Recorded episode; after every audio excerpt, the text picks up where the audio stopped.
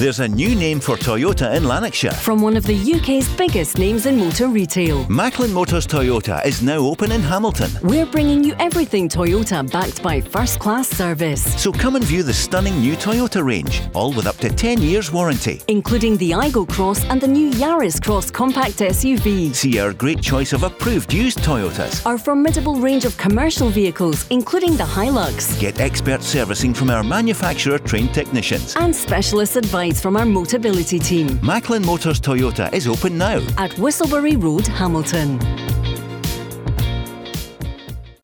The Go Radio Football Show with MacklinMotors.co.uk. Your local friendly experts for new and used cars. Let's go! And the weekend football kicks off in just a couple of hours. Ross County up against Aberdeen in the Cinch Premiership and Queen's Park against Hamilton Accies in the Championship.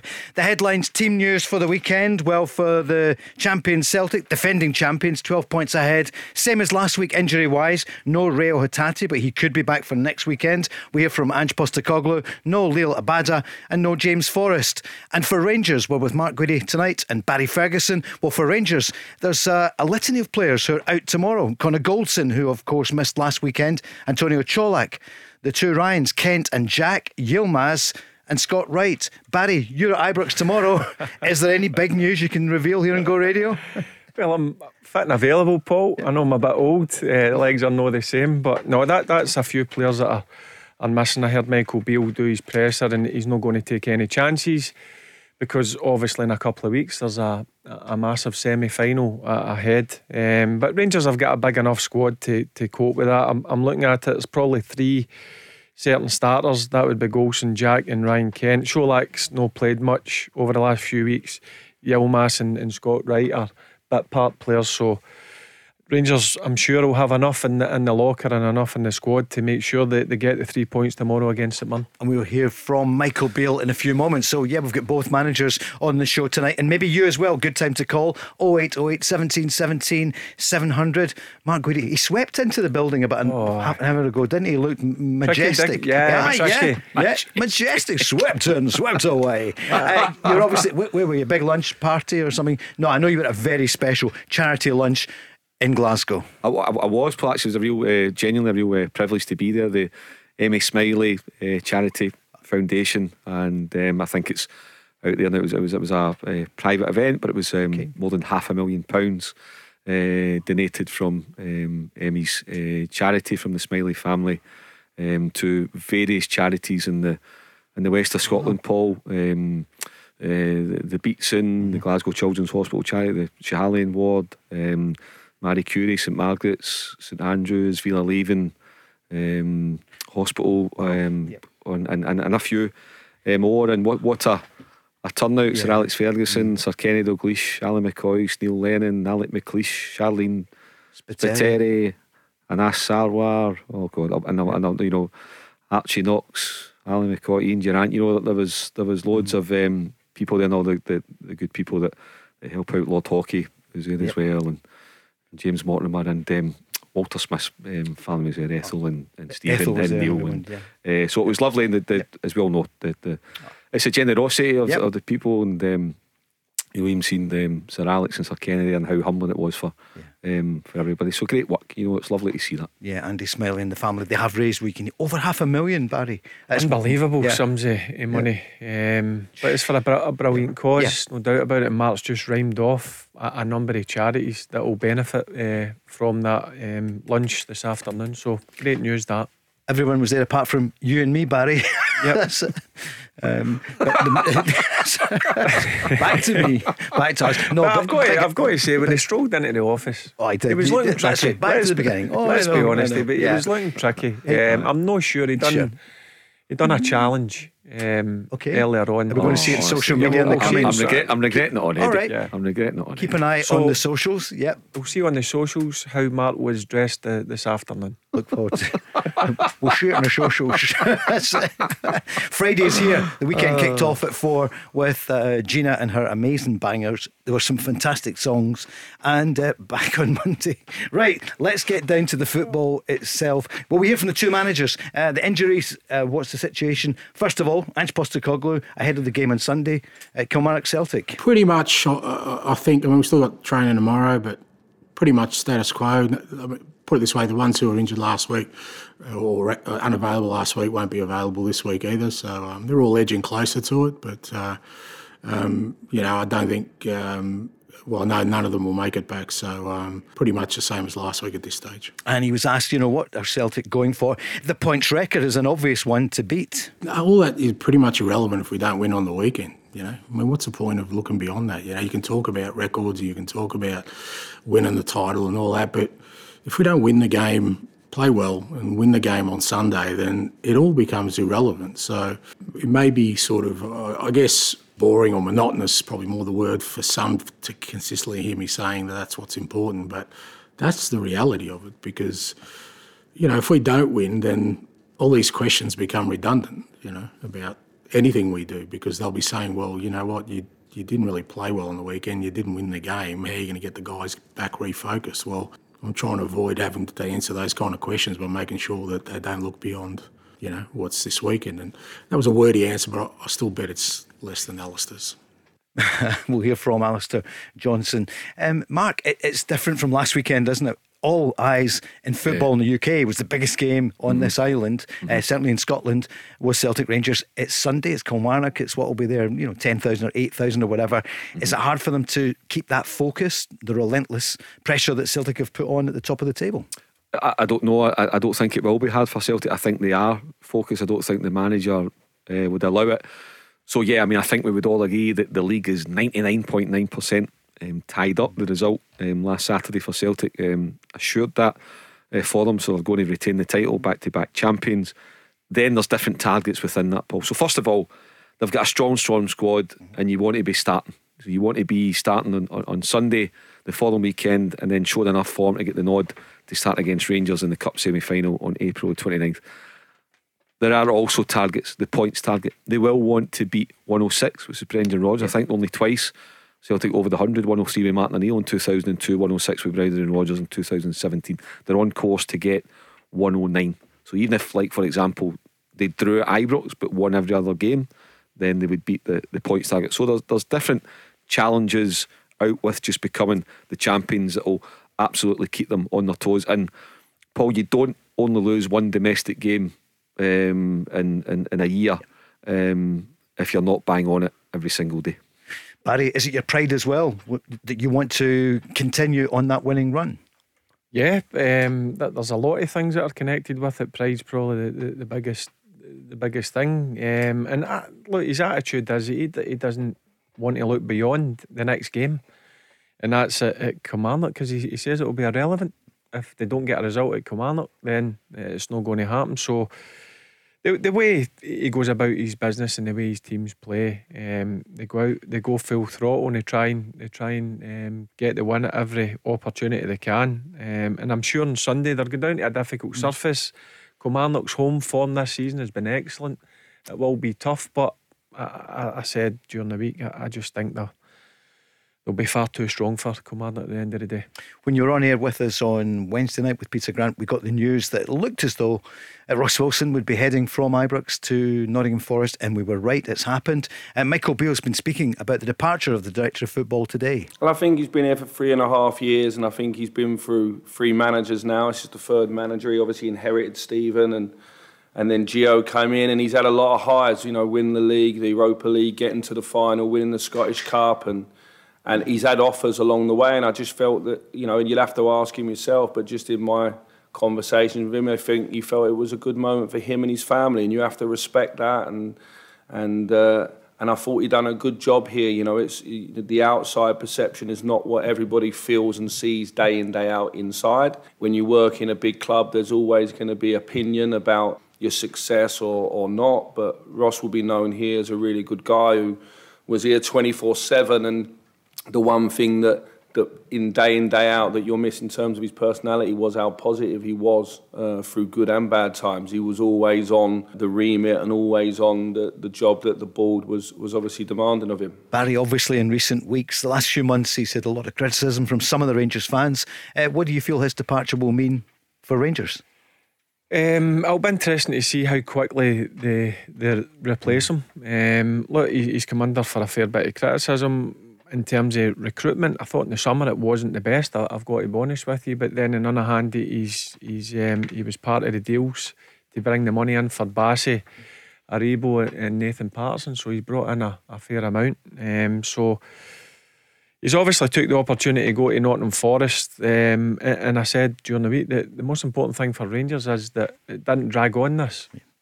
When the interest became known in Wednesday, it was pretty much done in the space of hours, and now Rangers can move on. And as I said, this summer is so important for Michael Beale, and it was interesting to hear his interview that the recruitment's already done. He's already identified who he wants. It's just getting these players over the line now. Yeah, here's a bit more from Michael Beale on recruitment. And there's players that we're speaking to, there's targets. Obviously, you know, you're speaking to agents and you're away doing pretty much what every club would do. I'm not going to give you the ins and outs of that, as you can imagine, but I'm confident and I'm happy with where things are right now. And on the role itself of sporting director? I've got a direct line to him. Stuart Robinson I've got a good relationship with, and so in terms of the communication in the short term, there's no problem. If the club deem fit that we should have another sporting director, and that's the good model for the club, because it's a wide-reaching role here at Rangers. It has an overseeing of line managing the academy staff, the women's staff, not just the first team manager. That's and recruitment, everything that comes in. It's somebody that's a buffer between those heads of department and the board, and that's how a lot of clubs work now. 5-10 years ago maybe it wasn't the norm in the UK, but now it very much is. In the short term, am I able, with the head of recruitments and all the line managers, to do their jobs? Of course I am. Once we get through the summer window, or we get into the summer, if the club deem that it feels good the way it is at the moment, then no problem. I've got no problem working alone or with a sporting director. Mark? Yeah, it'll be interesting to see what the model that they seem to have now at most clubs is there's a sporting director of football, whatever you want to call it. Michael Beale's right there, what they said, not just in Ross Wilson's role, across the board. It's not just about speaking to Ross Wilson and speaking to Stuart Robertson or the chairman. There's a women's football, there's sports science, there's a medical department, there's a scouting department. It's a massive role. Rangers have got good people internally at the moment. Working alongside Ross Wilson in terms of recruitment, if we focus on that, like John Park, that used to be at Celtic, John Brown, who spotted many good players for Rangers over the years. John Park helped to spot many good players for Celtic as well. So there's good people there. There's clearly a well down the line with one or two players, if not more. So I suppose it will fall on Stuart Robertson and Michael Beale to come together. I don't think Rangers will be in any rush to get in a sporting director or whatever you want to call it. And what you will find, Paul, which is important for Michael Beale, so Michael Beale inherited Ross Wilson as a sporting director. Ross Wilson was part of the process that brought Michael Beale back to the club. So Michael Beale would have inherited how it works for the sporting director. But if you're Michael Beale, say there's one or two things that he might not have been happy about with the process, with the relationship, he's almost got a blank canvas to go with a sporting director. Actually, now I've never ever found out, even under Giovanni Van Bronckhorst, how it worked. Who had the final say, comings and goings? Does the coach just coach targets, or does he help to sign them? Does he, so we've not. So if Michael Beale's maybe not listen to what I'd like a wee bit more say on A, B and C, this would be his chance now to go and do it, if he's just dealing with Stuart Robertson, or B, if a new guy comes in, to sit down and say, actually, this is a new guy's remit, it's not going to be exactly the same as Ross Wilson, or I'm not happy being involved in A, B and C, I just want that put onto the sporting director's plate. It can work in many different ways, but it should put Michael Beale in a stronger position for himself, so he could work this to his advantage in a positive way for the football club. Barry, do you agree? I don't think Michael Beale would have took the Rangers job in the way that he speaks, and when you listen to him when he's doing his pressers, I think he's the man who makes the final decision. He's the one. Listen, it works both ways. Like the scouting department will bring players, Michael Beale will say, this is who I want, A, B, C, D and E. But I honestly do believe the way that you hear him talk, that Michael Beale decides who's coming through the door. I certainly think it was his signings in the January window, no doubt about that. Cantwell and Raskin. And listen, he might be able to work without a sporting director. He might enjoy doing both of them. The only thing, the thing that a sporting director does, he takes away a lot of the strain for the manager. He'll go and negotiate with the club about transfer fees, about wages, dealing with agents, all that sort of stuff. And the manager's just got to deal with who he wants, and he's only got to speak to the player. But I think they'll use this next couple of months to see how it can work, and then I think they'll make a decision come the summer. Let's hear a final bit from Michael Beale on transfer targets. Well, we just went into it obviously in the last window with Todd and Nico, and we're always looking at what's out there and what's interesting, and how we can maximise, you know, the budget that we've got to bring in as many good players. The first thing is, do they fit Rangers, not the price? We are certainly in a country where we have to cut our cloth cleverly and according to the budget that we have, but it's a market that I'll look at closely. I think, you know, if you look at this year with someone like Malik Tillman alone with an option is always great as well for a player at maybe a big club that cannot break through.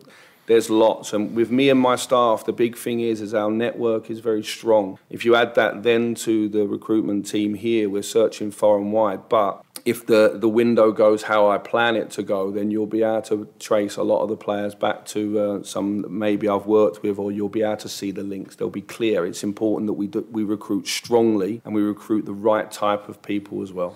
But the Hercule Poirot in there, you'll be able to follow the link. So, you know, it sounds as though it's players that he and markets that he's worked in, which is maybe primarily England. Yeah, I would imagine so. You know, he's got, and don't forget his staff as well. His backroom staff is I think Peter Grant's pointed out a few times, you know, I've worked in, you know, youth departments, academies down the road, so they'll be watching progress of certain people.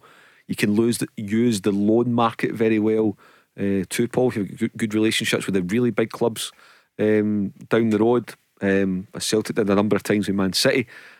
So yeah, there's a chance, but what he said there was, I'm confident, I think, at the previous club, I'm confident and I'm happy where we're going in terms of recruitment. So and by the way, we all know there's no point in beating about the bush. As a football club and as a manager, they have to get it right in the summer, because it won't be tolerated if Celtic win the title again this time next year. It will not be tolerated, even if they win the cup. So you've got to win the league. Of course, you've got to win the league next year. You've got to, you know, that would be 3 or 4 windows in. So, you know, eventually Rangers, if it's not Michael Beale, they will need to. I mean, look at Giovanni Van Bronckhorst. We've said many times, a European Cup final, a Europa League final, a Scottish Cup, £30 million for the Champions League, all that in the space of 3 or 4 months. He was out the door 3 or 4 months later because he wasn't keeping up with Celtic in the league. So the league is absolutely the be all and end all, and if you're not producing as the Rangers manager, then you're going to be shown the door. It stands to reason. I think Michael Beale understands how important it is in the summer, there's no doubt about that, and listen to him, it sounds to me he's confident. They've obviously identified early, which I think's a good thing, because what you don't want is, and we've spoken about it a number of times, is you don't want players coming through the door the end of August. You want them in as quickly as possible, that first day of pre-season, so they can get used to their new teammates, get used to the surroundings and obviously the expectations and demands of Rangers. And it was interesting to hear him say that it's not just about getting good players, it's getting the right people who can handle big occasions and situations, because you're always under pressure when you play games of football for Rangers. The weekend is here. You can call Mark Guidi, Barry Ferguson, 0808 17 17 700. The Go Radio Football Show with MacklinMotors.co.uk, your local friendly experts for new and used cars. Let's go! Chris will be back with the traffic and travel on Monday. I love that line you said. Other than that, the traffic is coping well. And if I was faded, I was going to say, unlike the presenter. Thank you. Well, Mark Guidi, it's been a great couple of years for Mark. Who's, you can head back down Dumbarton Road. It's been wonderful having you, Mark. But pleasure.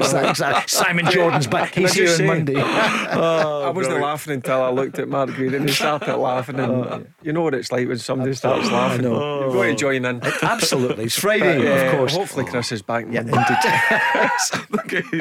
back out to the next break. Well, it could be arranged, I'm sure. But listen, if you are caught in this traffic, it's no laughing matter. I know that when you are in the traffic. The weekend, there's so much to go. I mean, where are we going to go? Hibs, Hearts, not yet. We're going to hear from Ange Postecoglou about the referees in a minute. But what's going on at Tynecastle? There's obviously something. Robert Snodgrass away. Mark, what do you think's going on there? He and Stephen Naismith's obviously told him, look, you're not going to feature much, if at all, and he's gone. Yeah, I mean, I have to say, as we said Monday night, I was surprised that Robbie Neilson losing his job. It genuinely was. I didn't think he deserved to have the trigger pulled on him. Lee McCulloch's away as well. Robert Snodgrass has been told he's surplus to the requirements. It sounds a bit messy. Mm-hmm. In the background, and whatever's been going on, it tends to come out. It might come out in dribs and drabs, but Stephen Naismith's been given the hot seat. He's got 6 or 7 games to go and do something. He's got the perfect start to go and put himself right in the forefront to become the permanent manager. But I have to say as well, apart from, I know Robert Snodgrass would be suspended for tomorrow because of his red card last week, but he's been one of Hearts' best players this season. Fantastic fitness levels. He's a great professional, sets a great example in the dressing room. So I can't get my head round why Robert Snodgrass is not involved at Hearts, because he's got plenty to offer. And Stephen Naismith, he's led with his chin. He said too many of his players were coasting when they lost that third spot, Barry, so he needs to back it up now, and both of them well, but especially Stephen Naismith. Yeah, and first and foremost, obviously disappointed to see Robbie and Lee lose their jobs, but also it's a good opportunity for Naisy. He's been in the background with the B team, working pretty well, and he's got an opportunity until the end of the season to stake a claim to take the job. I watched his interview. He wasn't messing about. He's made it clear that he expects a reaction, because it's obviously the last few results have been disappointing. I still look at Hearts and I still think they've got the strongest out with Rangers and Celtic. They've got the strongest team. And in terms of Snodgrass, I was surprised as well, because when I've watched Hearts, he's pretty much dictated most of the games that I've seen Hearts playing. So there must be something going in the background. But listen, Naisy's made his decision. Snodgrass is obviously going to move on. He's had a brilliant career, no doubt about it. I'm sure he could still play, no problem whatsoever. And it's a brilliant game for Naisy. Of course. It's a derby game. If you're not fired up for these sort of games, you shouldn't be playing football. Mark, 7 games to go. There's £6 million, between 5 and 6 million if you get into third position. And your old club, St Mirren, are not far off it. So Aberdeen in third spot, 47 points. Hearts on 45, St Mirren on 44. Yeah. If you were the running Saints, would you be saying, here's a massive bonus, life-changing, and let's go and get this third spot? Is that possible for St Mirren? Yeah, it is, Paul. They're 3 points off it. Listen, they've got a really tough game, tomorrow. Yeah. They're going to Ibrox, but if you look at the teams above them, Hearts have got an Edinburgh derby, and Aberdeen are at Ross County tonight, which won't be an easy game. Ross County, on the back of that one, it's Mirren, but it's St Johnstone last week. But yes, it's Mirren for Stephen Robinson, his staff and his players. Credit to them, they've had a wonderful season. By the way, even if they don't win another game the rest of the season, they've had a wonderful campaign, and a credit to the players. And I think they've still got a bit in them. Rangers will need to play really well, Paul, to win tomorrow. Any team that can go to Tynecastle and win 2-0 has got something about them, and they'll land at Ibrox tomorrow full of confidence. But for Rangers in front of their own supporters, they should win the game. Stephen Robinson has opened initial talks, Barry, as you know, with St Mirren about a new contract, but he's going to put his future on hold while the team chase their best league position. So, I'm just looking at the table, Paul. They've got every opportunity. Every opportunity to get that third place. And if they get that third place, I mean, I think if you listen to anybody at the start of the season, they were most people's favourites to go down. So what a job he's done. I'm not surprised that he's opened contract talks. I'm looking forward to actually seeing him tomorrow live, see how they set up against Rangers. Are they going to sit in and try and frustrate? Are they going to go and have a go? They play a certain way, and you know what? They've reaped the rewards, some unbelievable results. And that was one thing about them. Their away form wasn't great, but it's picked up over the last few weeks. So yeah, I don't think it's going to be easy for Rangers tomorrow, because St Mirren will come with a fair bit of confidence. We're going to Tynecastle and getting a brilliant 3 points last week. So yeah, what a season I've had, and what an opportunity they've got to finish third. Back at Celtic, Ange Postecoglou was asked today, one of the big stories obviously was Kevin Clancy and the abuse that he took online after people or person or persons posted his private details online. Shocking. And Police Scotland are chasing the perpetrators. Ange Postecoglou spoke about referees and the treatment of people like Kevin Clancy. Concerning for any person, mate, we shouldn't be even talking about it, that somebody needs to go to those lengths to invade an individual's kind of personal life. Is I mean, we all understand we work in a public space, and with that comes scrutiny, but you know that should begin and end within the profession of what we work in, not go into our personal lives, and particularly with officials, because you know, for the most part, you know, we have clubs or supporter bases that you'd like to think would go into bat for us in situations like this, but the officials are kind of left out on their own. And you know, I think it's just really a timely reminder to all of us about the language we use, and you know, the reasonings we use behind things. And a bit more from Ange? Yeah, you know, it was a real sort of derby game. It had a bit of everything, but it wasn't a great game. It was a game that was riddled with mistakes from both sides. Both sides. Players and, dare I say, managers made a lot more mistakes than the officials did on the day. So why we need to separate that. I mean, it's not like, you know, from my perspective, if anyone analysed that game of things at one moment decided that, then they're not really looking at the big picture. I think from my perspective, there's a decision there. Everyone's got opinions on it. It's not fact-based, because it's not like it's an offside or something you can clearly see. It's an opinion-based thing, and everyone gives their opinion. Ultimately, one person has to make the decision. It's all right for us to all give our opinion and be really brave, but when you've got to be there and make a decision, that's what, you know, that's where we've got to have respect for the officials, and allow them to do their job. And within the context of that, whatever opinions we had, I thought we should add a penalty at Ibrox. But, you know, it doesn't really matter. You know, at the end of the day, you give your opinion and then you move on, and then you analyse the game. And as I said, that was a mistake-riddled derby last week by both teams, and you know, to sort of isolate the officials as to the reasoning why the contest went one way or another, I think gives a false impression, and I think it adds to unnecessary pressure to the people making decisions. Mark Guidi? Very cleverly worded. Very cleverly worded. You know, he's clearly talking about Michael Beale's after-match comments, where he singled out the disallowed goal by Alfredo Morelos, where Ange Postecoglou is absolutely right. It's an opinion, it's not fact. Now, my opinion is that the goal should have stood. I think Barry's opinion, same, a lot of people have said that. That said, it didn't. And as Ange Postecoglou referred to it, Celtic, he felt Celtic clearly should have had a penalty kick at Ibrox in January. I'm sure he's referring to the corner goals and handball. So there's things that go on, and he's saying, look, make your point, but then, you know, move on. Be careful of the language you use. Was a game riddled with mistakes? It was. 2 terrible mistakes by Rangers, but you've got to credit Celtic for capitalising on those mistakes. So you look at the burst of pace from Jota, the anticipation going round Allan McGregor scoring. You look at Kyogo for boom, you know, right on top of Ben Davis. Now, Celtic made a lot of mistakes, but Rangers didn't capitalise enough on them. So therefore you've got to credit. It's not about just about making mistakes, it's taking advantage of the mistakes that your opponents made, and Celtic made the most of that on Saturday afternoon. And then to go back to the point about Kevin Clancy, it's right. Look, we work in the media, we've been very critical of referees over the past couple of years, but we're always respectful and we're always constructive. And as long as you're respectful and constructive, you're fine. Let's talk about a manager, a player, a referee, a fellow pundit, whatever it may be, and then you don't cross a line. Because I've said that I know a lot of the referees, and I like them, they're good people, a highly pressurised environment. I think there's another good point that Ange Postecoglou made as well. Referees don't get enough support internally from the SFA and from the Referees Association. Do you not think? From Crawford Upton. No, they don't. There needs to be more support shown for them. There needs to be a bigger and better body of work for referees, network people standing up for them. Like, they'll make mistakes every week.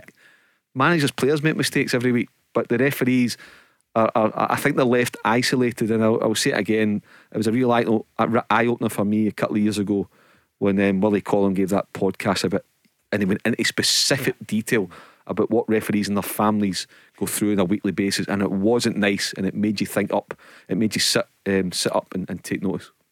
I'll need to listen to that podcast. Do you know what? You said that on Monday. Yeah. I'll need to listen to that. I think he sums it up. It wasn't the best of games. It wasn't fully quality. There was a number of mistakes, but Kevin Clancy made one mistake in the game. It was the penalty. We've all spoke about it. I think everybody agrees, the vast majority of people, but no person should have to suffer what Kevin Clancy suffered over that weekend. It was absolutely ridiculous. And what are we, 5 days? We're still waiting to see if these people get caught. Hopefully, hopefully they are pretty soon. And you've got to remember as well, our referees are part-time. These guys work during the day. They give their free time up at night to keep their fitness up 2 or 3 times a week, and they put themselves out there in the limelight at the weekend, and it's a tough gig. But I agree with Mark. Every time a referee does make a mistake, I think each pundit on this show is always constructive in their criticism of referees. Absolutely. And I think if you're like that, I think referees will accept that. Yeah. Absolutely. Michael Beale was asked about it as well, about the incidents and the treatment of the referee. I was involved around the answering of questions and stuff that. For me, the game was done. I disagree with one decision. I got it wrong on another because the angle that I'd seen, I thought it had hit the boy's arm. It hadn't, so fair play. But I still think the first decision was the wrong one, and it's up for debate. But the game's gone. We're not going to be able to change the result of the game or anything. I think any of the stuff that I've read and seen earlier, don't know the actual facts about, but if Kevin's been getting abuse, I think it's not something that we can accept in football, and it's something that as a club we condemn and we're not happy with. I think the referee, whoever the referee is in whatever game around the world, it's a difficult job as it is. And I think on the day the referee goes to make the decisions that he sees, I happen to think in that moment it was a wrong decision. But across the whole game, you can't count too many decisions that were up for debate. It was just that one moment, and I think that's good that he's clarified that, you know, he got it wrong to say about the Jota, but he says about the Morelos, I don't think he should have used the word if Kevin Clancy has received really bad treatment. So I think, and I know Michael Beale's live and he's doing it, it's not a script, and I'm sure he meant Kevin Clancy has been treated really badly. It's not an if, Michael. Yeah, I don't think he's meant it in that manner, Paul, if I'm being honest with you. I don't think he's meant it that way. Yeah. Because the club have apologised. Mark, your view on that there, what did you take from it? Yeah, well, I mean, first of all, credit to Michael Beale. Yeah. He's put his hands up. He got a big call wrong in his post-match interview on Saturday. And by the way, I can accept, listen, it's a wee bit unfortunate in terms of what's happened in the aftermath of such a big game with Kevin Clancy, but in isolation, you know, you're looking at things, you showed a certain angle, so I get that, and he's called it wrong, and he's been big enough just to say, actually, I get that one wrong, but I still don't agree with the Alfredo Morelos decision, which is absolutely fine. I think the goal should have stood as well, but beyond that, he's supported Kevin Clancy. He's made it clear that Rangers condemn some of the stuff that's gone out in the aftermath, the Saturday night stroke into the Sunday, and it's just, in any situation in Scottish football, Paul, whatever the individual or whatever the circumstance, it's just not nice when police have to get involved. It's really not nice at all, and it's not necessary. It is a game of football, and you know, sometimes we just need to take stock of that. Exactly. We love our football and stick to the football. Michael Beale was asked more about the injury situation. He mentioned 6 players that this weekend are out: Goldson, Čolak, Kent, Jack, Yilmaz and Wright. I think 1 or 2 are just nicks and niggles that we don't want to take a risk on right now. Obviously, Connor, we know, is going to be away with a possibility of playing next weekend, but we've got an eye, obviously, on the semi-final for him. Ryan Kent, right at the end of the game, had an awkward landing, and he's got quite a lot of bruising around it and has not been able to come back to training this week. So we just need to assess where that is early part of next week. Ridvan will be back. Tony has a slight problem with his calf. Jacko yesterday just opened his knee out a little bit, but we don't think there's anything major there. Barry, what are you thinking? No point in risking, Paul. Look, I think you mentioned the 6 players at the start of the show. I think 3 of them would be certain starters. I think Rangers will have enough in the squad to cope with that game tomorrow, albeit it will be a tough game. But listen, I think all focus and attention goes on the 30th of April. There's no doubt about it. I know there's a couple of games in between that, and not being disrespectful to the teams that they're coming up against, they should be, even if they're missing some important players, be getting the 3 points. And guys like Golson and Ryan Jack are so important to Rangers, and they need them fit and available for the Cup semi-final. We always ask you for a Rangers team ahead of it. Maybe during the next hour we'll get a team for tomorrow, because it's going to be different, right, of course. I thought you were asking me a semi-final. No, not yet. There's still 2 weeks and 2 days to go, so bags of time. Listen, what do you think, Rangers fans? 0808 1717 700. And Celtic fans know Hatate again this weekend, Abada, Forest, and I mean all eyes are now going to be on the Cup semi-final, I think, for both teams, isn't it? They don't want to risk people like Hatate or Goldson in advance of the big game. Back after this. The Go Radio Football Show with MacklinMotors.co.uk, your local friendly experts for new and used cars. Let's go!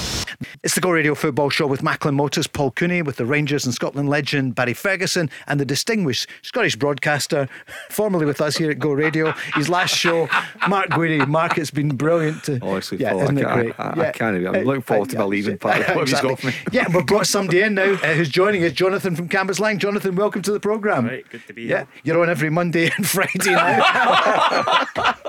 No, Jonathan, you're in visiting the station. At least great, I'm better dressed than Mark Guidi anyway. Hey, Jonathan, you're big Rangers fans. Yes. So last weekend, anything to say? Last weekend, I mean, yeah. I thought we played really well, apart from the fact we shot ourselves in the foot. Yeah. I think it was the best performance we've had at Celtic Park in a good while. 2 moments of madness, wasn't it? Pretty much. It's not to say like Celtic didn't play well, but I feel like we're only a few sort of signings away from being there. Do you reckon? Yeah. And Yilmaz, Cantwell, what did you feel they brought an energy? Raskin. Raskin, of course. Sorry, Yilmaz is nowhere to be seen at the moment. He's injured. Yeah. Were you disappointed that they didn't play in the League Cup final? Definitely. I was at the League Cup final, and up until they came on and Michael Beale sort of changed the entire midfield. It was kind of flat. It was flat until he changed the entire midfield, and when they came on, it looked like we could have a better sort of control of the game. So tomorrow, are you going to the game? I am. Yeah, you'll be there. Where do you sit in the ground? I sit in the west enclosure. Right, okay, so you'll maybe see Barry tomorrow, who'll be there. With the injuries, he might be on the bench, you never know. You saw Barry sometimes play? I did when I was younger. Yeah. Barry was in the back of every one of my tops. Is that right? Yes. Yeah. Uh-huh. Yeah. He knows his football, doesn't he? Absolutely, yeah. He was some player, wasn't he? And sparing his blushes, yeah. He's actually modest. Have you met Barry before? I haven't, that's the first time I've met Barry. Yeah. Had they run out of Albert's tops, had they in the shop? So what do you want to ask Barry? I want to ask Barry kind of how he thinks Rangers are doing at the moment. How many signings does he think we're away from being at Celtic's level? Good question. I think probably 3 or 4 players. I think that's what you'll be looking at. I mean, we spoke about it during the week. I think a forward line, a full forward line, in terms of a couple of wide players, certainly a number 9, no doubt about it. That's what we need going forward. I'm like you. I thought, up until the final third last week against Celtic, I thought Rangers were really good. I just didn't create enough, and that's, you want that bit of spark in the final third for your forward thinking players, and Rangers didn't get that last week. But I'm looking forward to the summer. I think, listen to Michael Beale, I think he's prepared and he knows what he wants, and I think he'll bring in the players that is certainly needed, because he's January transfer window, only 2 players, but I've got to be honest with you, I think the 2 players have certainly improved Rangers. What about the goalkeeper? I'm going to ask you about a few of them. So Allan McGregor, what would you do for next season? Do you want to see him back as your number 1? No, I feel like Allan McGregor's time's up. I do still think he's the best goalkeeper at the club, but he's getting to an age now where he just isn't at it anymore, especially coming for crosses. Last season was probably the perfect time for him to go, but John McLaughlin's not the keeper for Rangers right now, and Robbie McCrory, I don't really know much about. I feel like he should be given a chance in the next sort of few weeks. He's not played enough football, Mark, has he? No, I think you need to keep Robbie McCrory out on loan next season. I mean, that they've been saying that for months. Yeah, Jonathan's entitled. I mean, what I would say about Jonathan's main point about Allan McGregor not coming for crosses, he never has come for, you know, even if it was 25, 30, 35, that was never the strong point of his game. He wasn't one of these goalkeepers that when Barry played them, he doesn't say that dominated 6-8 yards. Barry, no, he was never that type of goalkeeper. He's a communicator, he's experienced, he's a shot stopper, he's a winner. Yeah, he's 41. Yeah, he looked 41 trying to come out for the Jota thing, but it wasn't his fault. You know, he's trying to tidy up a mess created by John Souter's pass back. But I think if Rangers are going to become champions, or what they have to do to become champions, is get a proper number 9. That's what they need to do. That's what's going to, you know, Allan McGregor can help you win a league. At the moment, Rangers don't have a number 9 for next season. They need to find somebody. You know, the Alfredo Morelos of 3 years ago, or you know, whatever it may be, or a current Kyogo, you know, whatever example you want to set. They need to find a right good number 9. I think a huge chunk of Michael Beale's budget will go on a number 9. I firmly believe that. In terms of the goalkeeping situation, Ross McCrory, I agree. I think he's got the potential. I would put Ross McCrory in for a game or two now and see how he handles it. We've seen him before. He came in at an Old Firm game a couple of years ago, and he was European game away as well, wasn't it? He was outstanding. I would give him the opportunity now. Going forward, the only problem you've got with a goalkeeper is you very rarely get a very good goalkeeper coming out of contract and a free transfer. So if you're going to spend on a goalkeeper, it's going to cost you a fair chunk of your budget. You're talking what for a good quality goalkeeper into the final year of his contract, £3 million quid, £4 million quid. Now that all depends on how much Michael Beale's got in his budget. For me, I still think he can play another season. Allan McGregor. But what I would then say to Jonathan would be, is there a better goalkeeper in Scotland that Rangers could sign that's better than Allan McGregor? Good question. Not right now. No. Exactly. So there you go. So there's one thing, right? So you look a bit beyond. So it's more than Rangers' budget in terms of. I don't think that will happen. Your weekly wage. So then you're looking at going down south or going abroad. Who could you get that's better than Allan McGregor? That's not going to eat massively into your budget. Now, listen, Michael Beale, they might know one. They might get a really good loan goalkeeper. Again, you think back, look at Celtic when they get Fraser Forster 10 years ago, or whatever it was. You know, so if you can call in favours, you've got your contacts. And fine, contacts in England. Yeah, Michael Beale and his staff. Yeah. You know, absolutely they'll have contacts. So we don't know what they've got up their sleeve, but I just think that if I was getting into a new season, I would be comfortable with Rangers getting in with Allan McGregor. But I wouldn't be comfortable getting in if they didn't have a new number. It's a real debate now amongst Rangers fans in terms of the goalkeeping situation. And I can understand some people's frustrations at it, but I just think if you're having to go and get a goalkeeper, you're not going to get. I don't think you're going to get a good quality goalkeeper in a free transfer. No, I really don't. Because clubs don't let top goalkeepers or very good goalkeepers run their contracts down. Well, Michael Beale is in charge of the recruitment, meantime anyway, and he spoke more today about the departure of Ross Wilson and about his own role. Well, in that sort of role, and listen, it's named sporting director, technical director, whatever you want to term it, I think it's a safeguarding of the club. It's someone that oversees the departments, one of those departments being the first team. And I think it safeguards the club in terms of future management, signings, and making sure the strategy from the board is put in place. It's replaced the old-fashioned manager, if you like, of years gone past, and a manager that does it all. And it's what suits each club, but there's no right and wrong. And I'm sure our board and John Bennett now will take his time to assess everything and decide what comes next. In the short term, I'll oversee what happens here at the training ground day in, day out. I'm very close to recruitment staff anyway. A lot of our targets and the conversations are up and running. Pre-season's plan, so for me it's the loss of a close ally in the club and a good friend that I enjoyed working with, but in terms of my role I just crack on as normal. I see Christian Nerlinger was mentioned today as a potential, but he's rejected any approach. Can I just ask the guys, see if Ross McCrory's fit, isn't he? Fit and available just now, would you give him an opportunity now? Like a game tomorrow?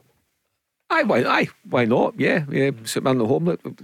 Because you know what John McLaughlin can do. Because he's come in. Yeah, you know, if you're going to play Robbie McCrory, play him tomorrow. If I told you next week, no, I'd get Allan McGregor back in with a view to get 90 minutes ahead of the semi-final. But hopefully St Mirren tomorrow. Why not play Robbie McCrory? Jonathan's with us, a big Rangers fan, for the last few minutes before the news. What's give us a memory of you watching Barry? Some of the games that you enjoyed. Did you have a favourite game you can think back to? Yeah, there's so many of them. Yep. A favourite game that I can think back to. Putting you on the spot here. Uses at six. A lot. I'm just trying to think. Right. All right.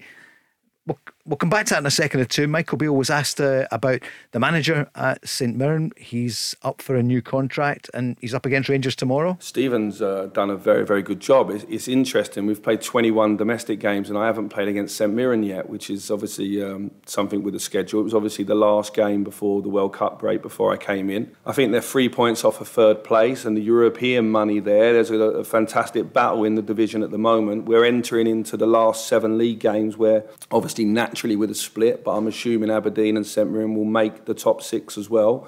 We've got 7 games against teams around us, and I think there's everything to play for some of those clubs for that European place. We can see what it did for Hearts financially this year, and the other clubs will be very aware of that. So Stephen's done a good job. I think he'll make things really difficult for us tomorrow. It's important that we bounce back. I'm looking at the team training this week. I'm happy with where we're at and the team that we're playing tomorrow. I think it's quite an exciting team, so I'm looking forward to the game as well. And we'll get the predictions from Barry and Mark and maybe Jonathan in a moment or two. Jonathan, there've been so many memories to think of. I think you're thinking back to a title, 20 years ago? Yeah. It was the year we won our 50th league title back in 2003. That whole season was just brilliant. Celtic reached Seville that year, but nothing they done like touched us in terms of winning that treble for that season. I had a photo on at my granddad's house on the bedroom wall of Barry lifting the league title that season. It stuck with me since then. It was brilliant. Well, you won't know how it felt for the Celtic fans because they actually liked that season, didn't like losing out the last day. So was it Kilmarnock? Mark, you're great in the memory and these things. Was it Celtic Kilmarnock? Rangers done at Ibrox. Remember that day? And Kilmarnock Celtic. I was at Ibrox that day, and of course I think it was Mikel Arteta that scored the penalty kick in the last minute, unless I'm mistaken. Let's check with the captain.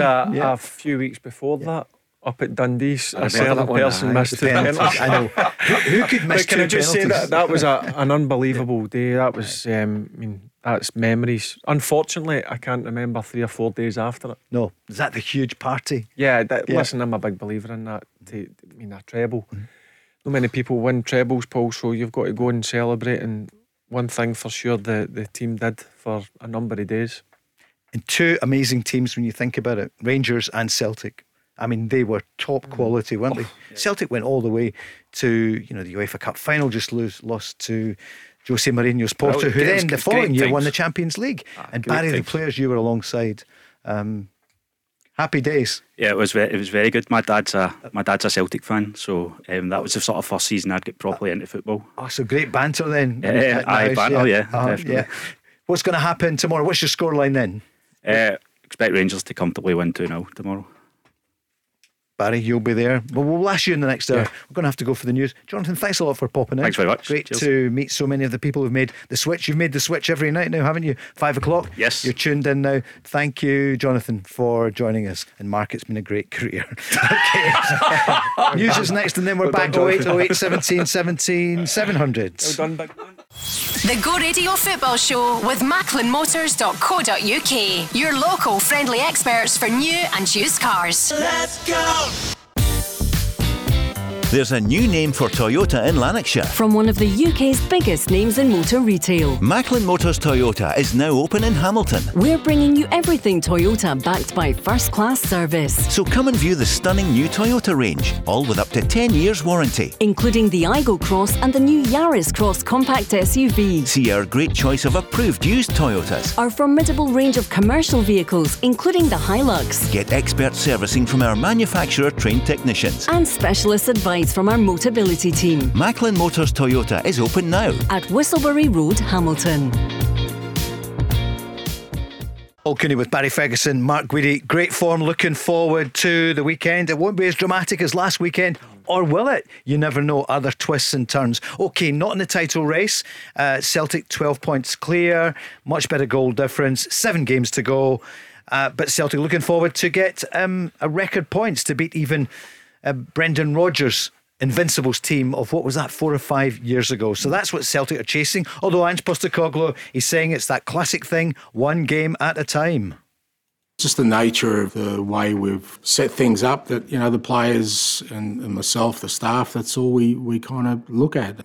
I don't think looking beyond, say, you know, us playing Kilmarnock away this weekend, which we know is going to be a tough game because they've got, you know, they've got really strong home form. They're fighting for stay away from relegation. So, you know, there's 3 points there we're going to have to earn.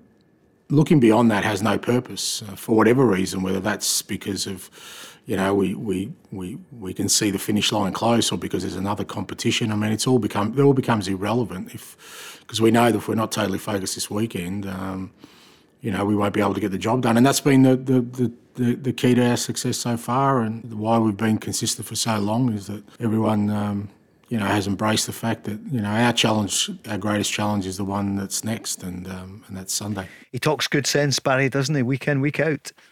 Yep, and I think Celtic fans can be rest assured that Rugby Park on Sunday, Celtic will send out their strongest team and try and get the 3 points, because it would be easy to take your foot off the gas and think 12 points, but just the way he goes about his business, I've got to be honest with you, Paul, I've been very impressed since he's came to Scotland.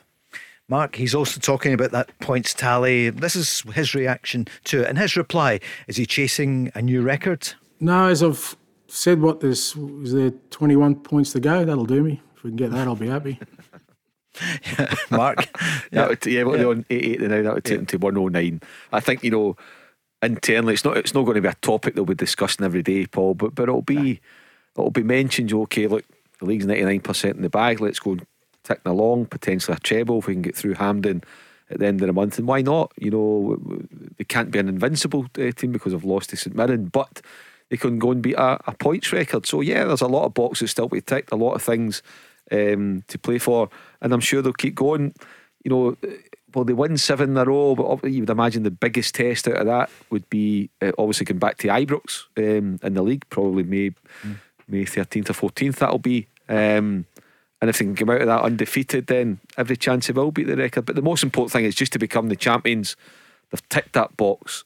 The next thing is beat Rangers, try and win the treble, and the third thing would be, can we get 109 points? They tried one more time to ask him about a points record. No, all that is pretty much irrelevant if we don't win on the weekend. You know, I mean, what's the point of looking beyond that? You know, you can talk about records, you can talk about winning the title and all that, but if we don't win the game, play well and win the game on Sunday, then it all becomes irrelevant. So it may be sort of, I guess, boring or monotonous, probably more the word for some to consistently hear me saying that that's what's important, but that's the reality of it, because, you know, if we don't win, then all these questions become redundant, you know, about anything we do, because they'll be saying, well, you know what, you didn't really play well on the weekend, you didn't win the game, how are you going to get the guys back refocused? Well, I'm trying to avoid having to answer those kind of questions by making sure that they don't look beyond, you know, what's this weekend. And that was a wordy answer, but I still bet it's less than Alistair's. It's not his first rodeo, is it? He was also asked about the bond. You know, his players undefeated at home. So many, was that 16 wins at home? No defeats, no draws. The only defeat was away, of course, at St Mirren.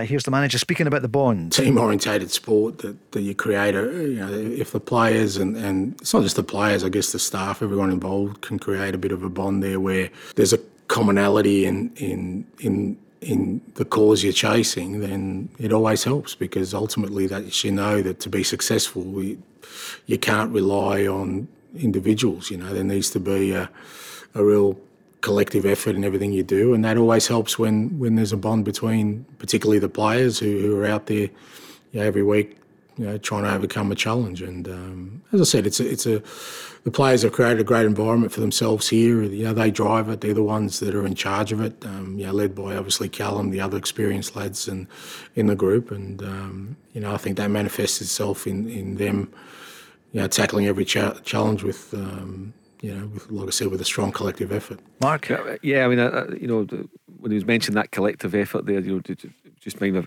a great wee story that somebody told me about when Celtic won the League Cup a couple of months ago.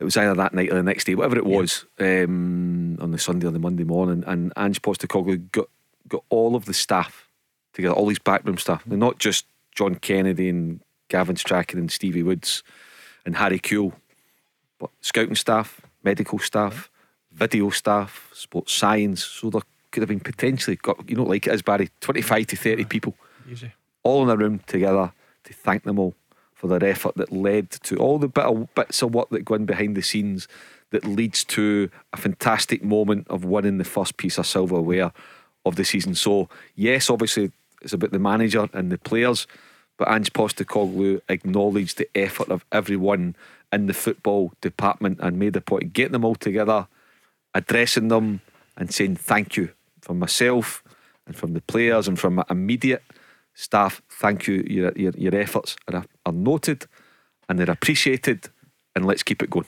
That's wonderful. That's like the person working at NASA when they were putting people on the moon, and the person who was a cleaner was asked, what do you do? And she said, I helped to put the first man on the moon, the first person on the moon. And she was there working, you know, and that she was part of the team. You need the whole team. Connor, you'd be hoping to hear that from your manager for the third trophy of the season after the cup semi-final and the cup final from your point of view. Good evening, Connor. Good evening, lads. How you doing? Yeah, good. Connor. Yeah, obviously that's the kind of thing I'd want to hear from our manager.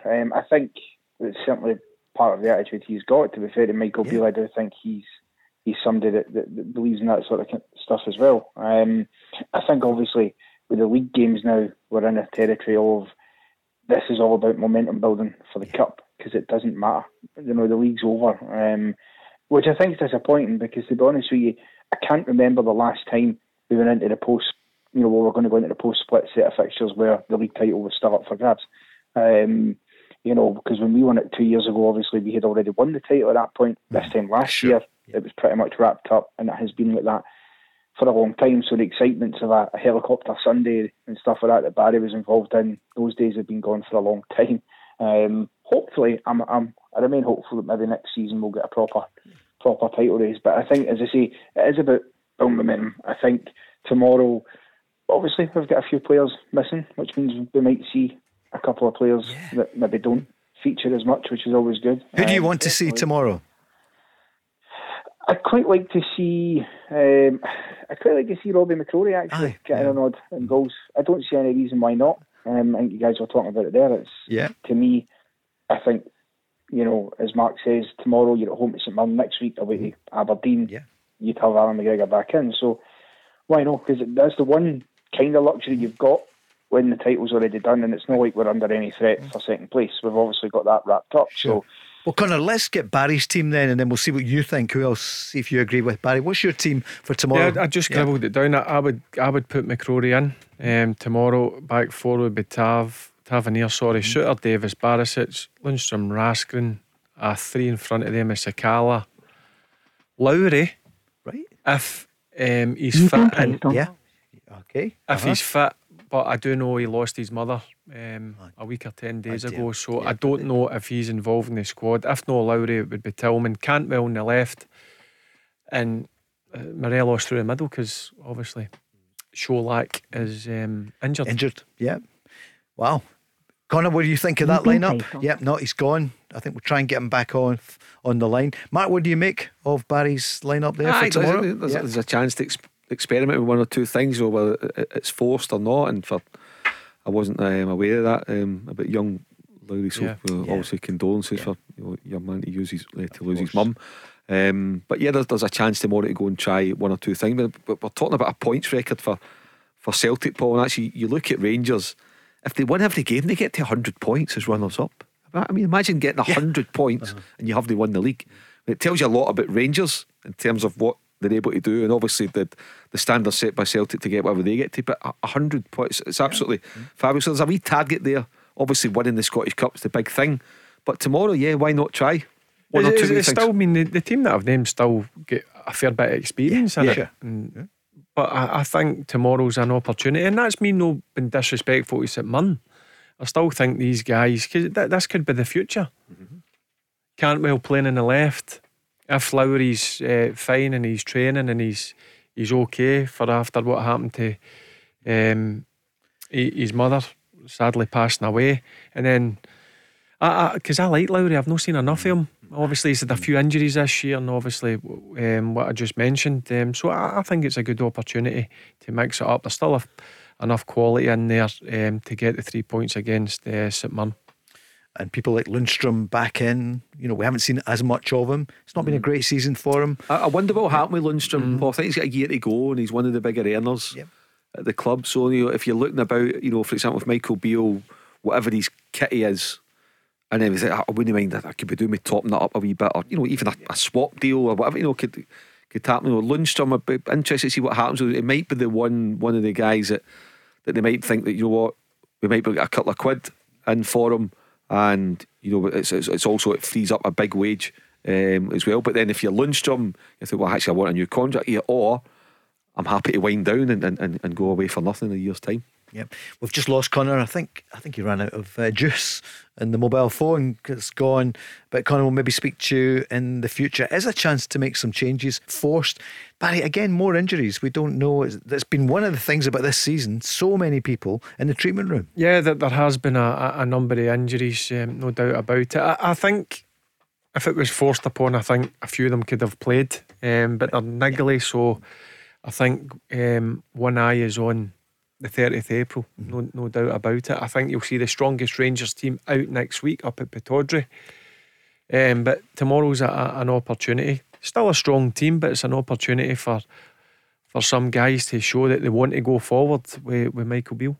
Yep, because there's lots of injuries. Here's the manager. Quite a few that are unavailable this weekend. Connor Goldson's still unavailable. Ridvan Yilmaz has come out of training early in the week. He's unavailable. Antonio Čolak come out of training yesterday. He's unavailable. Scott Wright is unavailable as well. Ryan Jack and Ryan Kent. So 6 in total. I think one or two are just nicks and niggles that we don't want to take a risk on right now. Obviously, Connor, we know, is going to be away with a possibility of playing next weekend, but we've got an eye obviously on the semi-final for him. Ryan Kent, right at the end of the game, had an awkward landing and he's got quite a lot of bruising around it and has not been able to come back to training this week, so we just need to assess where that is early part of next week. Ridvan will be back. Tony has a slight problem with his calf. Jacko yesterday just opened his knee out a little bit, but we don't think there's anything major there. But it's not often you're missing Ryan Kent. To be fair, whatever people think how he's been playing, he's got a great record of appearances. Yeah, that's one thing he has. He's played in virtually every single game. You very rarely hear him been injured, but it'll be interesting to see. Again, I think Ryan Kent, I think you'll see Ryan Kent move on. Is it time now in the summer? Yeah, I'm getting that feeling that Ryan Kent, I think best for both parties. That obviously he shake his hand, he's done well at times, no doubt about it. I think he'll move on and go down south somewhere, in the same way Morelos. So it's an ideal situation tomorrow for Cantwell, because that's Cantwell's natural position, playing off the left. That's where he played predominantly with Norwich. You can play in the number 10 position just behind the main striker, but I think you'll see him in that area tomorrow. Mark, Barry's been such a big supporter and advocate for Ryan Kent, but do you agree it's probably time now? He will go now in 6 or 7 weeks time. Yeah, 100%. Yeah, it's time to go. Party's over. Yeah, I mean, I think he's been good for Rangers. I think he should have been better. To be honest, I think his talent should have got more out for Rangers. But you know, there was a spell domestically and in Europe where he was absolutely different class and really looked the part. It's unfortunate for Rangers they're not going to get a transfer fee from him. That's not the player's fault. That wasn't how Rangers handled their business and the hierarchy. But now I think you're just not getting enough from him, Paul. And I think Rangers have to find better value for money and better areas. So, like I say, I think you need to go and really clean it out. You know, if you get a chance to move some players on and free up wages and just reinvent the team, really give it a whole new look, is what's in Michael Beale's power to do during the summer, then I think you've got to go and do it. Yeah, because I've heard a few people have the opinion that it's not going to be major surgery. I do think it will be. I really do, and I think Michael Beale knows that. There's obviously some players that are going to stay, no doubt about it, because they're on contracts and they're still big players for Rangers, but I do think you'll see a fair shift in and out in the summer.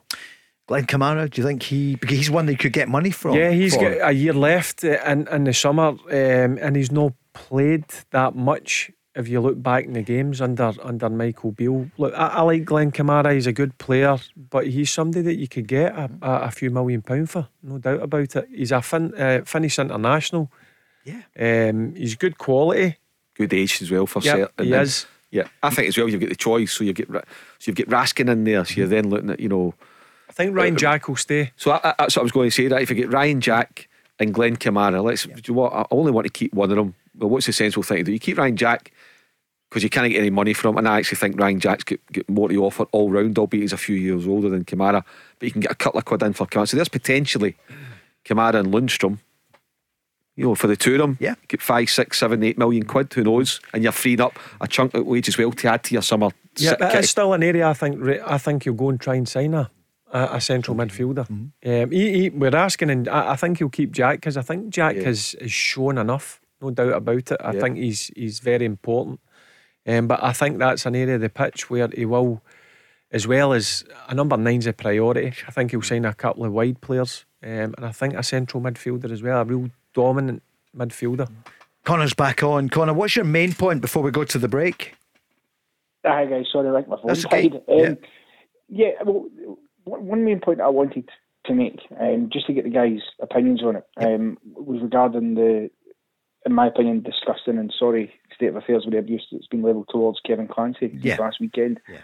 Now, it's indefensible, and those idiots, and they are idiots, when they're caught, should be punished accordingly. Yeah. But is there a question here of, don't the football clubs themselves, particularly Rangers and Celtic, also have a responsibility to cool their rhetoric at times when it comes to official? Because that fuels some of this behaviour when you've got one club claiming in certain sections that there's some sort of conspiracy, you've got Rangers behaving the way that they do, demanding that they've got some sort of entitlement to expect that, you know, the SFA should agree with their opinion on a particular incident, even if, you know, they're standing by their guns. I just think sometimes the club's rhetoric doesn't help, and it emboldens these idiots to think that it's justified. I think in general we need to calm it all down. Yeah, I think that is a good point. We talked about it earlier, Mark. What would you say to that? That everyone needs to be mindful, especially the football clubs, because they're so influential. Yeah, I mean, look, you just need to be respectful and constructive in any walk of life, any position. In some respects, I feel for football clubs because they can't be held responsible for the behaviour of all their fans. Absolutely. It's not, you know, okay, Michael Beale's come out and said what he said, but does that give a supporter a licence to go and put, you know, personal details out about referees? And he doesn't think for a minute that was going to happen. Yeah, so you can't. Look, it's just unfortunately. It's like when there's unacceptable behaviour, unacceptable songs, is that the clubs, you know, they can't be held responsible for the behaviour. I mean, I heard Sean Dyche talking about it the other day, and he was asked about Dele Alli's off the field. He said, look, he says, you can only offer guidance. You can't watch every player 24 hours a day. You just hope that that they're mindful of what doing the right thing is. And it's the same with football clubs and their fans. Connor, I know Barry agrees with that. We've talked about it during the week that there's no way the clubs want fans to behave like that. But yeah, maybe in the future everyone should think. And it must be hard in the heat of battle. Most of us have never been in it, but we have to know that what we say, idiots sometimes react to it in a way that they shouldn't. Yeah. Sorry? I think they do. I'm not saying that fans, you know, that clubs can control all fans. I'm just saying that sometimes, particularly with Rangers and Celtic, the way they behave, particularly at boardroom level at times in general, in recent times has been immature, and it's been playground stuff that's emboldened a section of fans to think it's even more acceptable now than it actually is. And all I'm saying is maybe if they started to actually, at the levels they should be, act like adults at times and get on with each other instead of having tit for tats. I'm just saying I think that might help them, but I do agree with Mark's point at times. I'm not expecting them to control idiots because they're idiots for a reason. Sure. Listen, well put, and they listen in the boardrooms. I mean, not least the fact that we don't have any fans now, opposition fans, and that's sad, isn't it, in 2023. In some ways we're going back the way, no question. Connor, thanks very much for calling. 0808 17 17 700. The Go Radio Football Show with Macklin Motors. Brand new Toyota showroom in Kennishead Road, Darnley. Let's go! Football kicks off tonight in the Championship, Queen's Park against Hamilton Accies. Barry, I'm coming to you on that one. You and I were there, 5 weeks ago? It was Accies against Queen's Park. Queens were well on top then. What about tonight? You come to me just because I was making a face there. It was because I was thinking about my dinner. Oh, wait. No. I'm skillfully negotiating the traffic there. Yeah, I was just thinking about it. It's one of my favourite dinners. Yeah. What are you having? Gammon steak? Is that what I... Honey glazed ham. Oh. Sounds magnificent. With buttery mashed potato. Thank you. Oh, lovely. Mark, what's on tonight? I think I'm having a burger. I think it's burgers. Fair enough. Barry, what about that game, Queen's Park? It's huge for Queen's. They've got to get back on the winning way. It's huge for both of them. Yeah. Obviously, Queen's Park lost their last three games, Paul, which is a bad run for Queen's Park. Hamilton Accies lost midweek against Morton, so they need to try and get a 3 points. So, that will be a good game tonight. But I just think Queen's Park. We were at the last game at Hamilton. Queen's Park beat them blew them away, as you just mentioned there. So, I fully expect Queen's Park to get back to winning ways, but. Listen, last week Hamilton pulled off a surprise result at Raith Rovers. Nobody seen that coming, so I've got to go local because it's my team. But if I'm being honest with you, I can't see past Queen's Park. Mark, what do you reckon? Well, I think with 4 games to go, Paul, in the Championship, it's a race for automatic promotion in the title between Dundee and Queen's Park. I think Partick Thistle won a good one, but they've just left it a wee bit late. It'll be interesting to see who else gets into the playoffs. Queen's Park need to win. If they don't win tonight, I think the title's gone. Dundee have managed to slip themselves in, just taking advantage of the poor results recently. But I think Queen's Park will get back to winning ways, and then it puts the pressure on Dundee tomorrow to go and respond. And of course, as you know, they play each other last game of the season. Queen's Park, Dundee. Yep. So at the moment, as you know, then Dundee now in top. Queen's have been leading for some time, but 57 points, Dundee on top. Queen's Park 3 behind after 32.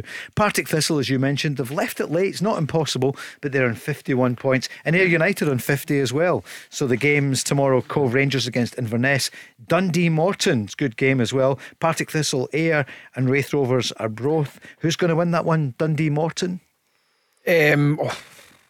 I'll go Dundee. Listen, the title's in sight, so they've got to be fully focused on that. But listen, again, Doug Emery's done a good job there. He's got a decent team. He's not got the biggest squad, he's not got the biggest of budgets, but I can't see past Dundee. Now they've got that 3-point advantage over Queen's Park. Mark? Yeah, it'd be difficult to go against Dundee when they're playing at home. That said, Morton, if they lose tomorrow, I think they're reeling themselves out the playoffs. Try to get into that top 4. So, it depends how Dundee react, Paul. If they get the mentality, if they got it in front of the home crowd to go and take the game by the scruff of the neck and get the 3 points, I wouldn't rule out Morton getting a point at Dens tomorrow. And Queen's Park, then that would be great news for them. And what about Partick Thistle against Ayr United? Both of them still in the mix very much for the playoffs. What do you think, Mark? That's a belter. That's a cracking game, really is. And Partick Thistle will be on a real high after their demolition of Queen's Park last weekend. Ayr United looked as though it was all there for them, and they've slipped as well recently. I'm going to go for Partick Thistle. Going for the Jags. Yeah. What do you think, Barry? Yep, I'm going to go for Partick Thistle. I was impressed with them last week against Queen's Park. I've got to be honest with you, they blew them away in the second half, and I've got to be honest with you, some of the football they played and some of the goals was brilliant to watch. Chris Doolan has done some job. It's been the season of managerial casualties, and are there going to be more before the end of the season? But we will come to Hibs against Hearts very shortly when we go back to what about the bottom of the table? Who are you fancying in the Championship?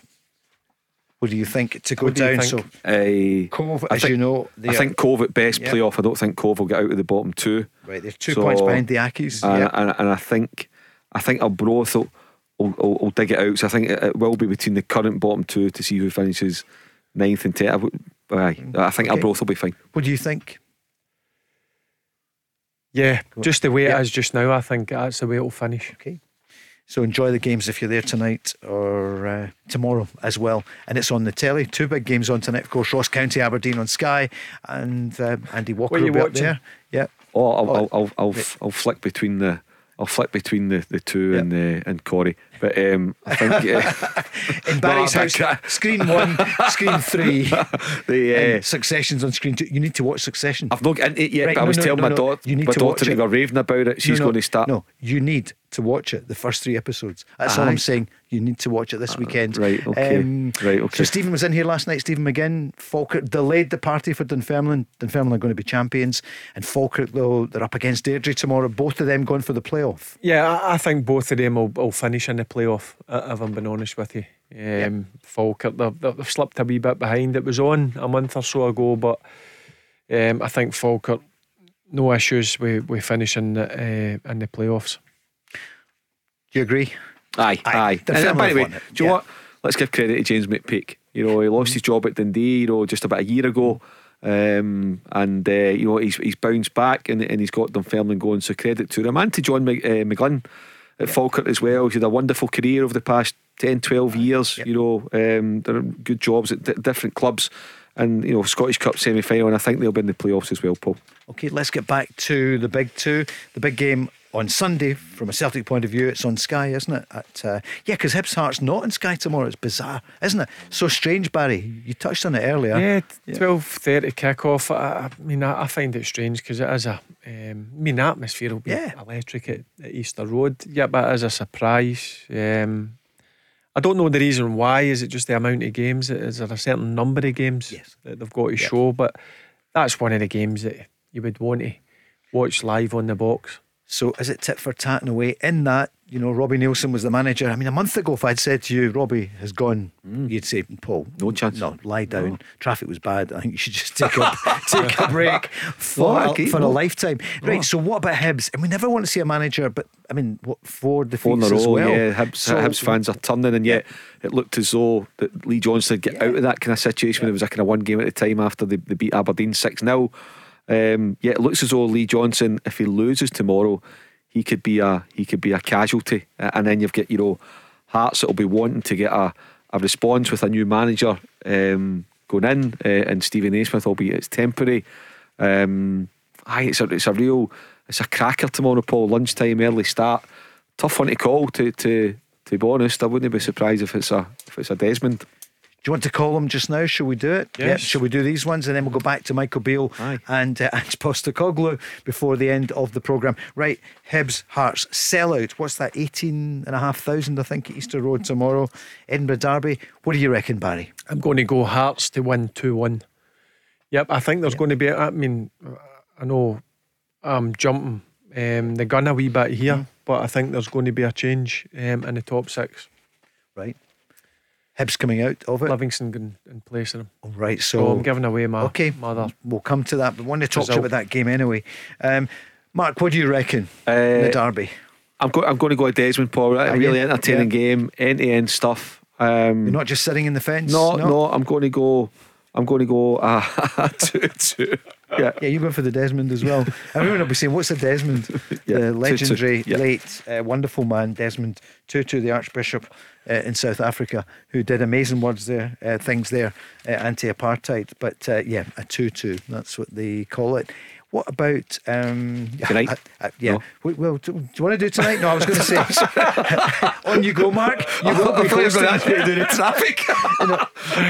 If I have another horror on the traffic, you'll be on Monday. It's hurt you on your toes. Hurt you. Take it badly, I'm not happy whatsoever. Listen, you've got the weekend off. Right, you'll recover fine Monday. Looking forward to it. James is like, thank goodness he's going to take a few days of a break. So. What do you make of Stephen A. Smith though? He's in the papers today saying that he's changed so many things, lots and lots of things behind the scenes. I'm sure you saw that earlier on, changing some of the routines and all that. You don't often hear an interim manager coming in, and it's a criticism of how it's been done. Or is it? He's changed it. Well, he's not directly criticised Robbie Nielsen, but indirectly, I would take that. If I'm Robbie Nielsen, the back minister, I would take that as having a pop. So I think if you're going to change things, fine, but I would keep things a wee bit more in-house, Paul. If I was giving Stephen A. Smith advice, just walking into the job, just keep a number of things to yourself, keep your counsel a wee bit more, and then see how it takes you.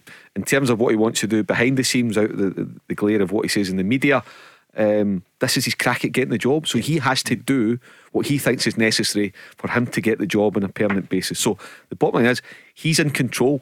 He's in control of the situation just now. He's in pole position to get the job on a permanent basis, and he'll do what he sees fit.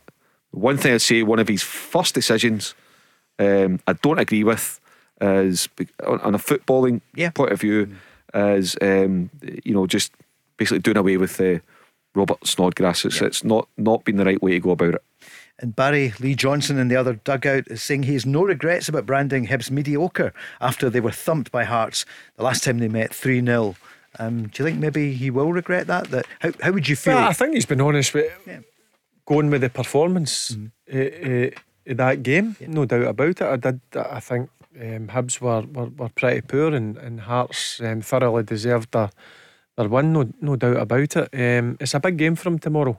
I mean, I look at Hibs, and I've said this all season about Hibs. I think they've got good players, but they're just too up and down for me. Mm. No enough consistency in their performances, and honestly, with the players that they've got, I think they should be higher up the league. No doubt about that in my mind. But going in the game tomorrow, I just think Hearts will get a bounce, and I think it'll be a scrappy 2-1. A 2-1. Yeah, do you think the two big strikers that we want for Scotland will score, Nisbet and Shankland? Yeah, it's a good call. I watched the game last Sunday. Nisbet, he didn't have the best of games, but I still like Kevin Nisbet. I think there's a definite player in there, and I think he'll move on in the summer. He chose not to do it in January, which was a surprise because I think that deal was virtually over the line. Mm-hmm. Yeah, but he's come back up. But I think for his career, Kevin Nisbet's career going forward, I think it's better if he moved on, and I still think he's got the qualities to force his way back into the Scotland squad. And Mark, bringing all roads from Edinburgh back to Glasgow, Lawrence Shankland, he was mentioned again this week for Rangers. Mm-hmm. Do you think that is going to happen maybe over the summer? I would expect Rangers to be kind of looking at that. I don't think as the number 9 that I'm talking about. 21 goals this season. Yeah, but I think that Lon Shankland could come and do well for Rangers. I think it'd be a big ask him to go in and be that leading number 9. But if Morelos is away, which we expect to be, Čolak's, listen, at £2 million, he's been really good value. Look at him in the first half of the season. He not carried Rangers, but he scored a lot of important goals. He made a really good contribution. Now, whether he's happy being second fiddle, at the time he wants to go, so I can see Shankland possibly being involved, but not as the main number 9, but certainly able to go to Rangers and do it. But it ups to Rangers again. Are Hearts going to let Lawrence Shankland go for £1 million? No chance. That's not going to happen. So it depends if there is an interest, and B, what kind of money Rangers, and obviously for that matter Hearts, value Shankland at. Barry, will he wear the Rangers shirt that you wore so many times? I can't see it happening. No. If I'm being honest with you, Mark makes a good point. I was thinking about it. If Čolak's not going to get much game time, which it looks like that under Michael Beale, he might think to himself, well, I want to go somewhere to play, and then I think Lawrence Shankland would be a good option. No doubt about it. Listen, his goal scoring record this season's been excellent. I like him. I like his route, how he's done it. Obviously getting let go as a young man at Aberdeen, and it's easy to go and feel sorry for yourself, but he's worked his way up, and fair play to him. And listen, I think it would be an option that, if not just Morelos, if another Rangers centre forward went, then I think Rangers then would look at it. The Go Radio Football Show with Macklin Motors, brand new Toyota showroom in Kennishead Road, Darnley. Let's go! Go Radio Football Show. Paul Cooney, Barry Ferguson, and Mark Guidi. Thanks for all your comments on the socials at Go Football Show. A lot of people on tonight and giving us some of their predictions for this weekend. What about tonight then? We mentioned Queen's Park against Hamilton. Barry, what do you reckon? It's north of Scotland derby, Ross County. A good win for them last weekend against the Dons, who are phenomenal. Yeah, they're flying high under Barry Robson, no doubt about it. He's made a massive difference at Aberdeen, but I'm going to go with Ross County to win this. Well, why? Because I've been impressed with. I watched a couple of weeks ago Ross County against Celtic, and I thought Ross County were good. They ran them close, didn't they? Yeah, I thought they were good. I thought they were set up really well, and then good result of the weekend down at McDermott Park. So I'm going to go Ross County to win this 1-0. Well, it'll be a great move for them to stay in the division. I know they've got injuries, quite a few injuries at Ross County, up against the Dons, who've, well, everyone's talking about Duke and Miofsky, who are fit. What do you feel, Mark, tonight? What's going to happen? I agree with Barry, Paul, funny enough. You know, I mean, I think Aberdeen, you know, out with Celtic, probably the form team, credited to Barry Robson and his staff that he's put together. But I think if I'm Ross County, I'm looking at it, and I know Aberdeen are in third place and they don't want to give that up. But Ross County, if they win tonight, they go above Kilmarnock and they get out of that bottom two. And Ross County will, like, said, Kilmarnock play Celtic on Sunday. Really, Celtic should beat Kilmarnock so we could get out the bottom two this weekend, but we need to do our job.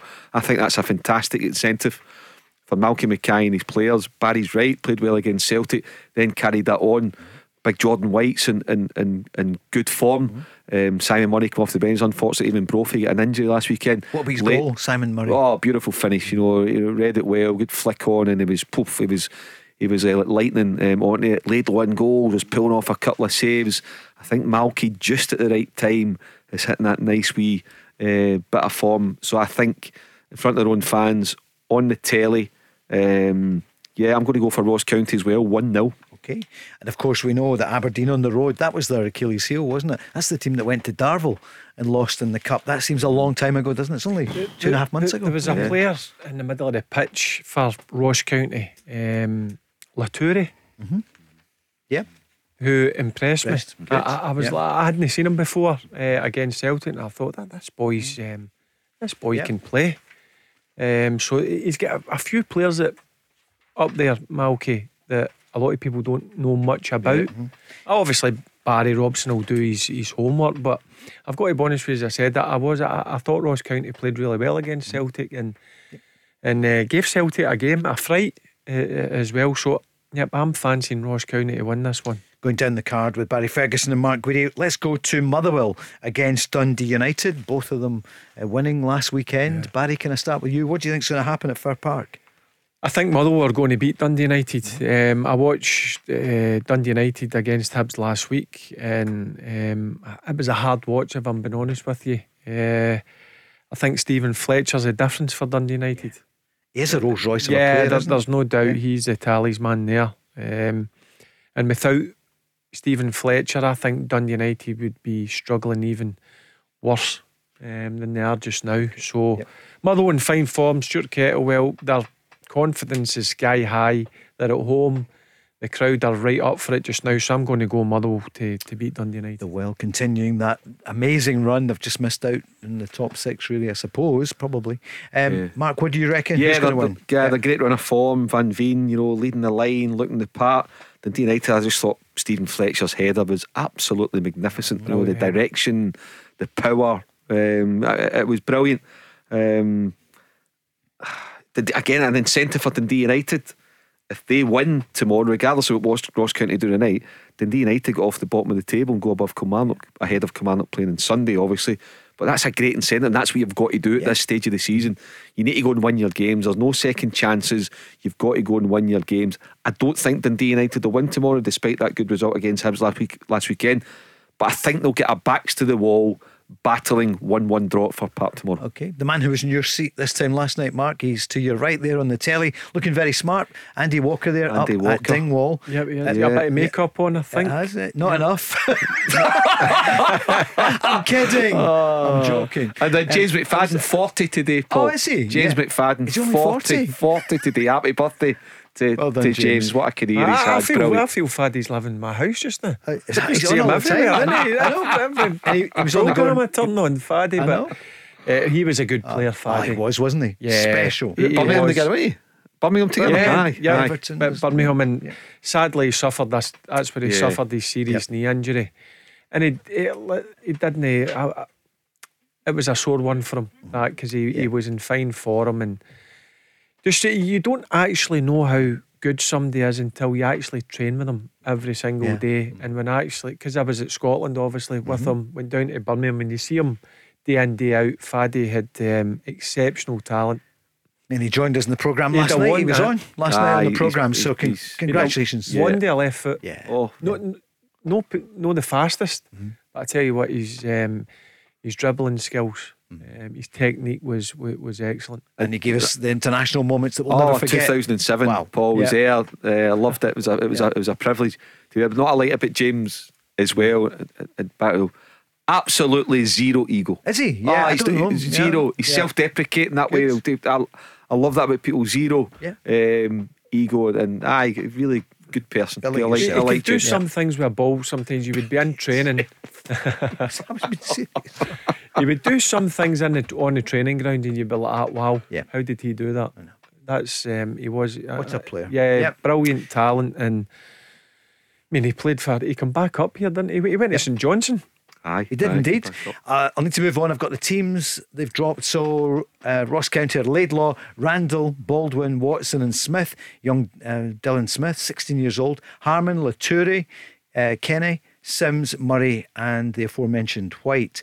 And the Dons, Roos, McCrory, Scales, Shinny the captain, Miofsky and Duke up front of course, Hayes, Pollock, Clarkson, Duncan and McDonald. Mark, what about Livy against St Johnstone? What do you think's going to happen there? Massive game for St Johnstone tomorrow. Paul, the defeat last weekend at Ross County's kind of dragged them into that. You know, Callum Davison said that relegation fight. It's one that St Johnstone need to go and win. And again, I think Livingston have slipped a wee bit. I think there's just that more in the line for St Johnstone in terms of just a win tomorrow. I think would take them absolutely out of any relegation fears. I'm going to go for St Johnstone to win 1-0 tomorrow. Barry, what do you think? Saints thought they were out of it, they're not yet. No, I think that they'll still be fine, St Johnstone. Yeah, but I don't think they'll get dragged into it. But I don't think they'll win tomorrow. I think Livingston will win, and that's the reason. I think Livingston will go into the top 6 tomorrow at 10 to 5. I heard you saying that. I'm going to go a scrappy 1-0 win for Livingston. Okay, so that would put Livy, as you say, on the 42 points, and you think that Hibs are going to lose to Hearts, so they'd leapfrog them. Rangers against St Mirren. Mark, what do you reckon? I fancy Rangers at home, but I think they really need to dig deep. You know, I think St Mirren will make a real game of it tomorrow. I know Barry's going to be there, and I think he's going to enjoy the game. I think it'll be good. St Mirren will have a go. I fancy St Mirren to score tomorrow. I'm going to go for Rangers to win a real entertaining 90 minutes, 3-2 Rangers. Oh wow, for the 5 goals. 5 goals last weekend, but it was for Celtic. Is it going to be a 3-2 scoreline, do you think? Yeah, I think Rangers will win, but I think St Mirren will make it tough. And I'm going to go Rangers 2, St Mirren 0. Okay, that's what you reckon there. Today it's been dominated by the fact that we haven't. It was Ross Wilson leaving the club. Final word on that from the manager, who wanted to speak about the former sporting director. Obviously we wish him well. I think in around the training ground he was a huge positive figure, obviously someone that I worked really closely with, a lot of people in the club as well, around the departments which he oversaw, and obviously, we've been having chats behind the scenes for a couple of weeks, and it was clear that he felt this was an opportunity for him to go to a new club and start a new journey. So we wish him well. You know, he's well liked around the club. A lot of the players were recruited in the time that Ross was here, and he's got a lot of time for them, and it's vice versa. And as I say, he's a friend as well as a colleague, so we really wish him well. And he, of course, starts immediately at Nottingham Forest. And will any of the Rangers players head down to East Midlands, do you think, Barry? Yeah, I've seen a few people speak about that. We just need to wait and see. Obviously, the two everybody's speaking about is Morelos and Ryan Kent. So, but I just think it's worked out the way that both parties would have liked it to work out. If somebody's interested in, obviously, a director of football, the best thing is the deal's been done as quickly as possible, and both parties can move on now. Can I throw a name at you? And I've not mentioned this to you. What about Craig Moore? A Rangers great, we know him well. He joins us here every week when he's not in Australia. Could he be the kind of guy who could be a sporting director working with Michael Beale? I mentioned it to my column. Yeah, but listen, I'm not just saying it because he's a friend. I know I know what Big Oz is like. He loves his football. He's doing a bit of agent work just now. Knows everything about football. He's got good connections. I think it's worth a shout. I think he would be ideal for that sort of job. Mark? But what I would do very briefly, I know, is split Ross Wilson's jobs into two. Have somebody that just works with Michael Beale solely on football, and then somebody else to win with the women's game, with the medical, the sports science, all that kind of stuff. Somebody that just concentrates on the first team with the scouting and the manager and all that kind of stuff. Craig Moore, great contacts, knows the club, but the most important thing, even though he's working in the media just now, he's very good at that. Mm-hmm. He's got great connections, he's well liked, he knows football, he knows the administration kind of side of it, and he's the kind of guy that's got a fantastic personality that could go and work and build relationships. Okay, final word then for Sunday's game, Kilmarnock against Celtic. The manager spoke about his fullbacks, in particular Alistair Johnson.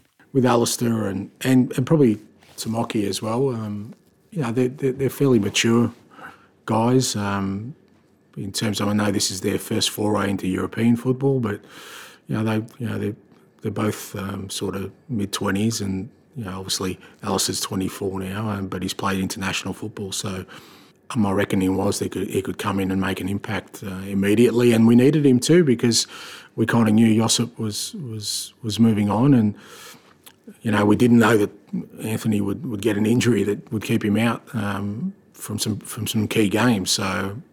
Having him step in and do so well has been pleasing. And he was asked about Sunday, the plastic pitch. Yeah, it comes into it definitely. Particularly, without it sort of being this particular case, but if you got certain players who maybe would feel the effects of a surface like that, you take that into consideration definitely. From our perspective.